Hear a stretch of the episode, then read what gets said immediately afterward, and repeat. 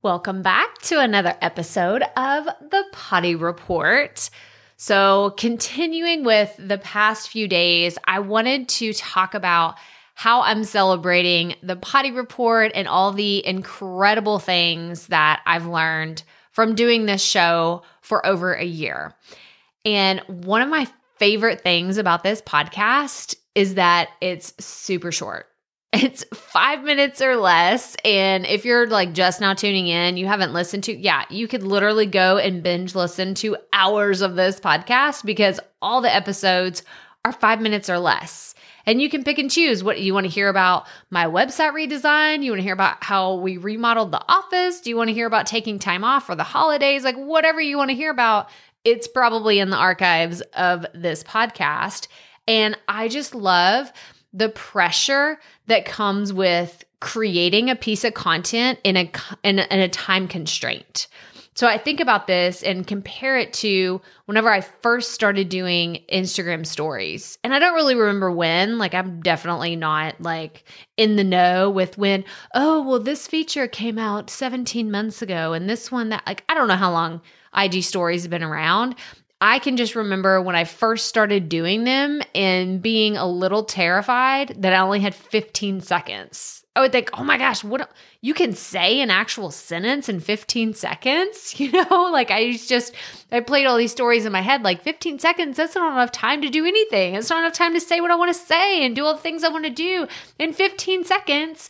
But now I feel like I'm the queen of Instagram reels. Like I've been cranking out reels all the time. They're so much fun for me.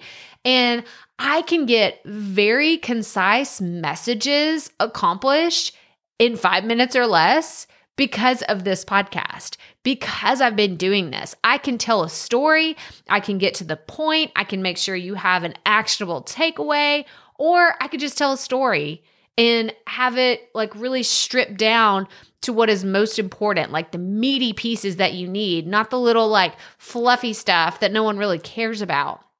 I've gotten a lot more concise in my public speaking because of this podcast, because it's five minutes or less. And I got to get to the point. I got to get in, got to get out.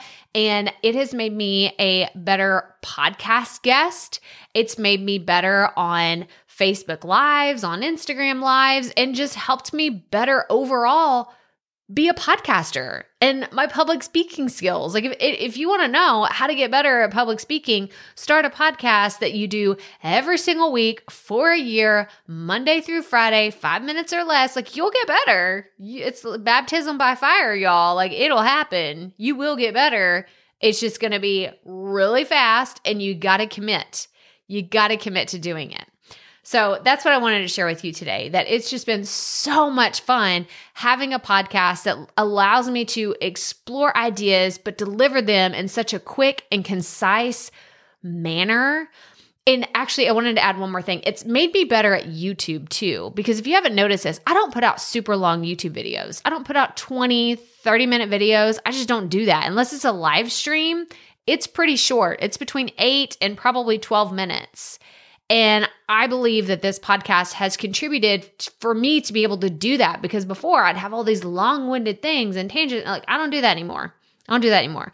So, if you want to be more clear, more concise with your message, I challenge you to try to create a podcast episode that's five minutes where you get to the point make it happen, and have something tangible for your listeners to walk away with. So that's the next lesson that I learned after doing the Poddy Report for one year. So, as always, remember keep it fresh, keep it fun, and just keep going.